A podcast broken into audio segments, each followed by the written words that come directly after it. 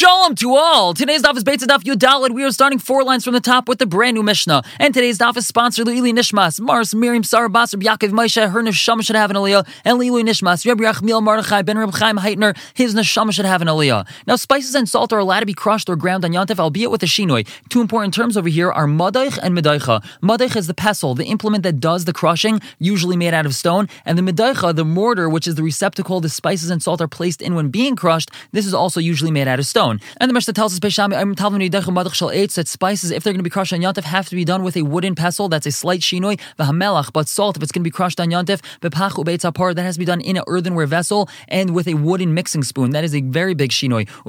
They say that spices are allowed to be crushed in the regular manner, b'madach shel evan, in the stone madach. V'hamelach, but salt, madach shel that has to be done with a slight shinoi with a wooden pestle. And now the Gemara tells us to kuli alma mias melach. Everyone agrees that salt has to be crushed with a shinoi on Yantif. My time, why is that? Rav Huna, Rav Chisda, they argue. Chadam, or one of them says, the kol is kol melach. Every single dish that you're going to make on Yantif is going to need salt. Therefore, you should have crushed it up before Yantif. So if you're going to do it on Yantif, it has to be done with a shinoi. But kol tavlin. Not all dishes need spices. You don't know what you're going to end up eating tomorrow on Yantif. You don't have a whole menu planned the week before Yantif, and you're going to decide on Yantif what you want to eat. And it might be a dish that needs spices. It might be a dish that doesn't need spices. Therefore, when you decide that it's a dish that does need spices, you couldn't have known to do that the day prior, and therefore you're allowed to crush them up regularly on That's what Beis Hill holds. Whereas the Chadam, the other one says, call Talvin Figan time when every spice, right after you crush it, starts losing flavor. And you don't have to crush it before Yontif because it's going to start losing flavor and already is not going to be so flavorful on Yontif. Umelch and Mifiga Taima, however, salt doesn't lose flavor, so you should have crushed it up before Yontif. If you're going to do so on Yontif, you have to do so with a Shinoi. The Gemara asks, My Benayu, what's the difference? The difference between them is the Yadamaikadera by Libshule. If you know what you want to cook tomorrow, so according to the first opinion, you would have to crush it before Yontif, and if you don't, you would have to do so with a Shinoi on Yontif. However, according to the second opinion,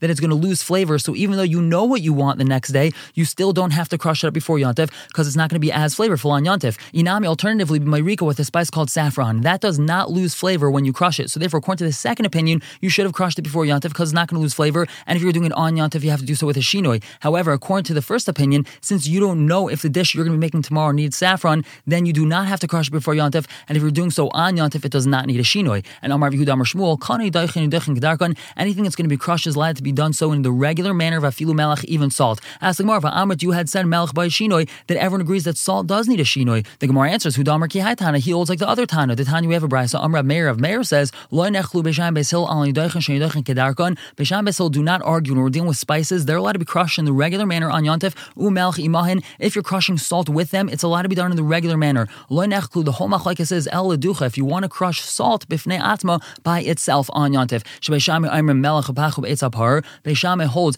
you have to crush salt up in this earthenware jug and with this wooden mixing spoon. Let's see, and you're only allowed to do so for roasting meat, meaning you're only allowed to do so with a minimal amount of salt. Avololik deira, but you're not allowed to do so for cooking. When you're going to be cooking meat, so you need a lot more salt, and you're not allowed to crush that amount of salt up on yantif. Ubes hilayim, they say davar, you're allowed to do so with anything. Ask the Gemara, davar you're allowed to do so with any implement, even a muktzah one. The Gemara says no, ela ema davar, you're allowed to crush it up for any purpose, even if you're going to be doing so for cooking. And more about grinding on yantif. Amalei vachabardal lebrer vachabardal told his son, kidaichas, when you crush on atzli atzluya, you should take it and lean it to the side v'daich, and then you can crush it. You're allowed to do so with a stone mortar and pestle, but you do have to do so with a slight shinoi, leaning it to the side. Rav Sheshes Shama Kalbuchna, he heard the sound of a mortar and pestle. Amr, he said, Hi, Gaved this is not from my house because I don't allow this in my house. Ask like Marvadoma Atzluya Atzli, perhaps they had leaned it to the side and it's permissible to be done in that fashion. How does he know they didn't do that? The Gemara answers, Desham Dahavet Sol Kale, he heard that it was very clear and would have been muffled if they would have leaned it to the side. Ask the Vidoma Talvan Havu, perhaps it was spices and you're allowed to crush spices on Yontif. The Gemara says, Talvan Vuche Manbach Kalayu,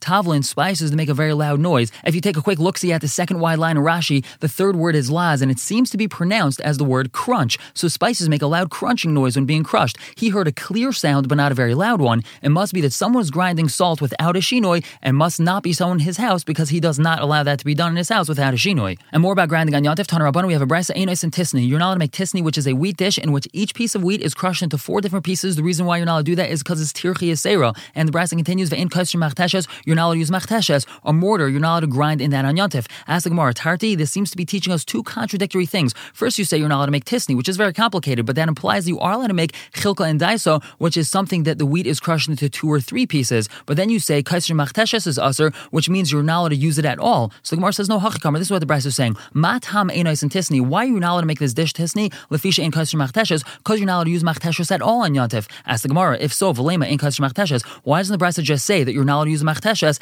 and it doesn't have to tell me anything about Tisni? So the Gemara answers, Itani in Kaiser machteshes, if the Brisa would have told me I'm not allowed to use machteshes and Zehu and wouldn't have told us anything else, Havamina, I would think Hanami machteshes Gedola, I'm not allowed to use a large machteshes, that's what I usually use to grind up grain. Avom machteshes Katana, but a small machteshes, Emashapir Dami, I would think you're allowed to do so because that's considered a Shinoi. Kamashman, the Chiddush is that you're not allowed to use even small machteshes. Ask the Gemara, Vatanya, we have a Brisa, ain't Machteshes Gedola, you're not allowed to use a large machteshes, Aval Kaiser machteshes Katana, you are allowed to use a small one. So we see you are allowed to use a small one. Seems to be a steer in Brises. So Rabbi, he says you're right. It's not a steer in Brises. Ketanyanam masnisa machteshes gedaylatanya. Our first Bryce is also talking about a large one, but allows a small one. Yudal on on top. Rav Amr he says that no like kasha, there's no kasha. Really, the first Bryce is telling us even a small machteshes is not allowed. Halon, the second that tells us you are allowed to use a small machteshes, that's talking about us people in Bavil. We are allowed to use a small machteshes. The halahu and the first that tells us a small machteshes is not allowed. That's for them, for people in Eretz Yisrael. They have a vadim, and you can't trust an evid that he's going to use a small one because he's going to actually use a large one, and then he's going to tell you he used a small one. Therefore, no machteshes are permitted in Eretz Yisrael. And we have a story about this. Rav Papi Ikil Beim Shmuel, Rav Papi visited house of Mar Shmuel. Isile Daisa, they brought him Daisa, which is a type of crushed grain cereal. V'loy Achlan, he didn't eat it. Ask the Gemara, why not? V'dom machteshes kanavdua. Perhaps they ground it in a small machteshes, and that's permitted. We say no. The chaz to have a daik tfei. He saw that it was very fine, and there's no way it could be so fine unless it was ground in a large machteshes. Ask v'dom esmol avdua. Perhaps they did it yesterday before Yantef. We say no. The chaz have a kol of tzare.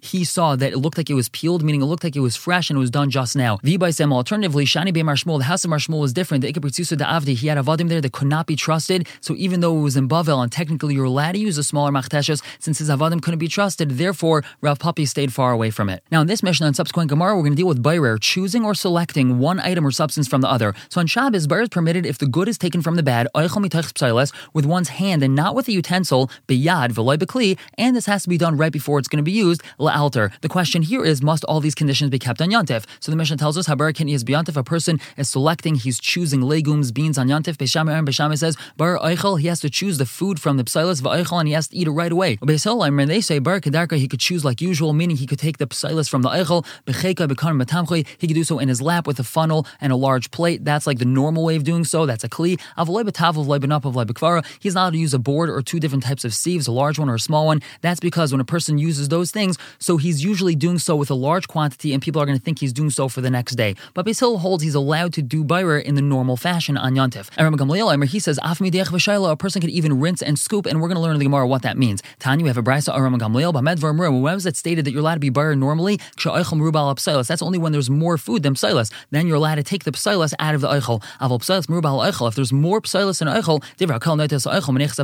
everyone agrees that you would have to take the food and leave the psilas. That's because there's less tircha in doing that. If you're going to take the psilas, so you're being involved in more tircha on Yontif, and that's not allowed. The Gemara asks, if there's more psilas in eichel, command shari, does anyone allow you to do it at all, even to take the eichel from the psilas? That's because this whole mixture is considered psilas because there's less eichel than psilas, and the whole mixture is considered muktzah. So the Gemara says, the whole chiddush is the nafish betircha is that there's more tircha to take the psilas, but vizuter b'shiura there's actually less psilas, which means there's more eichel than psilas. It's just that it's more difficult to remove the psilas, so then the eichel has to be removed. And the Mishnah said, that you're even allowed to rinse and scoop. What does this mean? Tanya, we have a brayso. Amr Belazar Bar Tzaddik, Kachayim and Hagan Shalbesh Gamliel. This was the minig in the house Deli Mali Adashim. They would bring a bucket full of lentils. Umitzifin olive mayim. Literally, this means they would float water above it, meaning they would make sure the water line went just above the lentils. Turns out that the food is below and the psilas is up above because the psilas, all the chaff whatever little pieces there were there, they would float to the top, and that's what it means. Mediach v'shayla. You could rinse it with water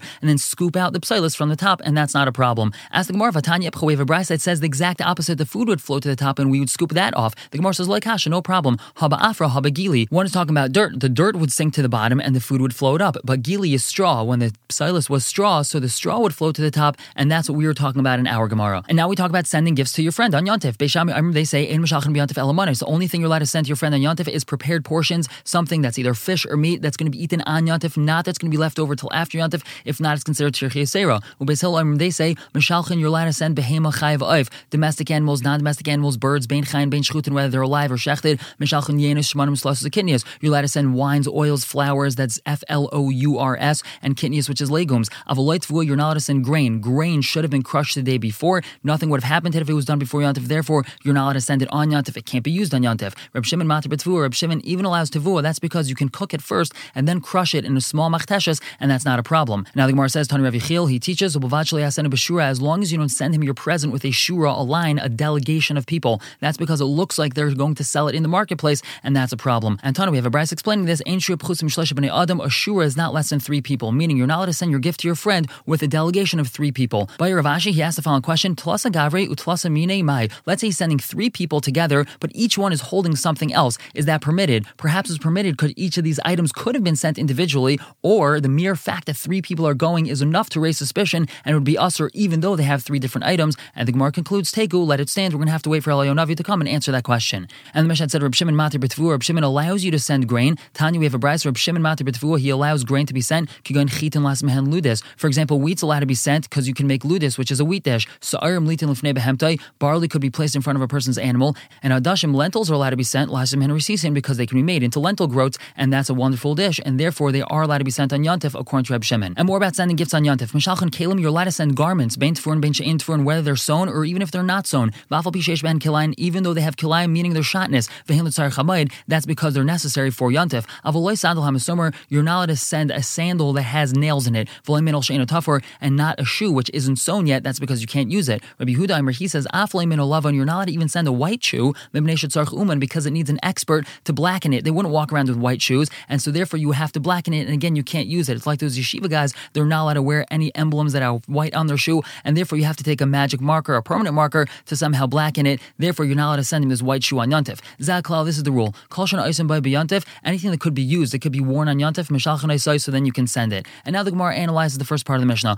Bishleim Tfurin, we understand if the clothing is sewn, Chazal Malbash, so you could wear it. She'ain Tfurin, if it's not sewn, Nami Chazal you could even cover yourself with it. You can't necessarily wear it, but you could still cover yourself with it. El Kilaim, Lamai Chazu, what could you use a garment that's made out of Kilaim? It has shotness. What are you able to use it for? And Rechitim, if you want to say, suggest the Gemara Meimach to say that you could fold it underneath you and you could sit on it. You have a brisa. The pasuk tells us lo lecha. The chatness is not allowed to go on you. Aval You are allowed to place it underneath you. You're allowed to sit on chatness. Aval amar chacham. But the chachamim said asur lasus kain. You're not allowed to even do that. Shem Perhaps a thread is going to wrap itself around your flesh, and then you're going to be over wearing shotness. And v'chitim, if you want to suggest the mafsik mide beni beni, that there's going to be something in between you and the shotness. You're going to place a sheet or a pillow on top of it, and then you're going to sit on that, and there's no chance of a thread wrapping itself around you, and then it's permitted. From Shem Pazi, Amr B'Shuban Levi, Amr B'Yesi Ben Shol, Amr Rebbe, Mishum Kahal Kadisha Afilu Aser Matzai Zol even if you have 10 mattresses, 10 covers, one on top of another, the Kalayim Techtain, and you have shotness underneath all them, Asr Lishan Alayim, you're not allowed to sit on them, so what permissible use does shotness have on Yontif? The Gemara answers El Bivila, and we must be talking about a curtain, you want to hang it over your doorway, you're not going to be wrapping yourself in it, and therefore it's permitted. As the Gemara Amr Ula, Ula had told us, Amru Vilain Tame, why is it that they said that a V-line, a curtain, could contract Tuma, and it's not considered like the wall of a house that cannot be Makabal Tuma?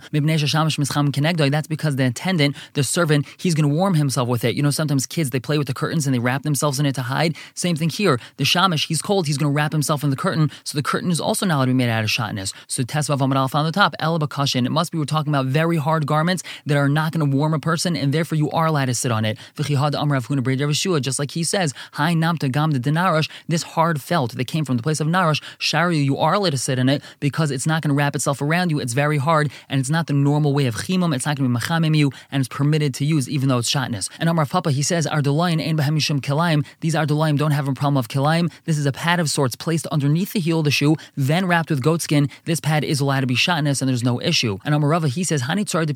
These coin bags, you take your coins, you place them in these bags. Ein behemishum kilaim. There's no problem of kilaim. That's because the coins make the bags very hard, and then when they're placed on a person's lap, they're not going to warm him, and so there's no issue of kilaim. However, the if it's a seed bag, you place your different seeds are going to be planted in this bag. Yesh mishum kilaim. that is a problem of kilaim. It doesn't harden the bag, and therefore it's going to warm a person when placed on his lap. Rav Ashi Amar, he says, either of these, ein mishum kilayim, there's no problem of kilayim, lefisha ein derchim bakach. That's not the normal way of chimum. That's not the normal way of one warming himself, and therefore there's not an issue, even if the bag is not hard and will provide him with some level of chimum. We're going to stop here for the day. Pick up tomorrow with continuing to understand the Mishnah. For now, everyone should have a wonderful day.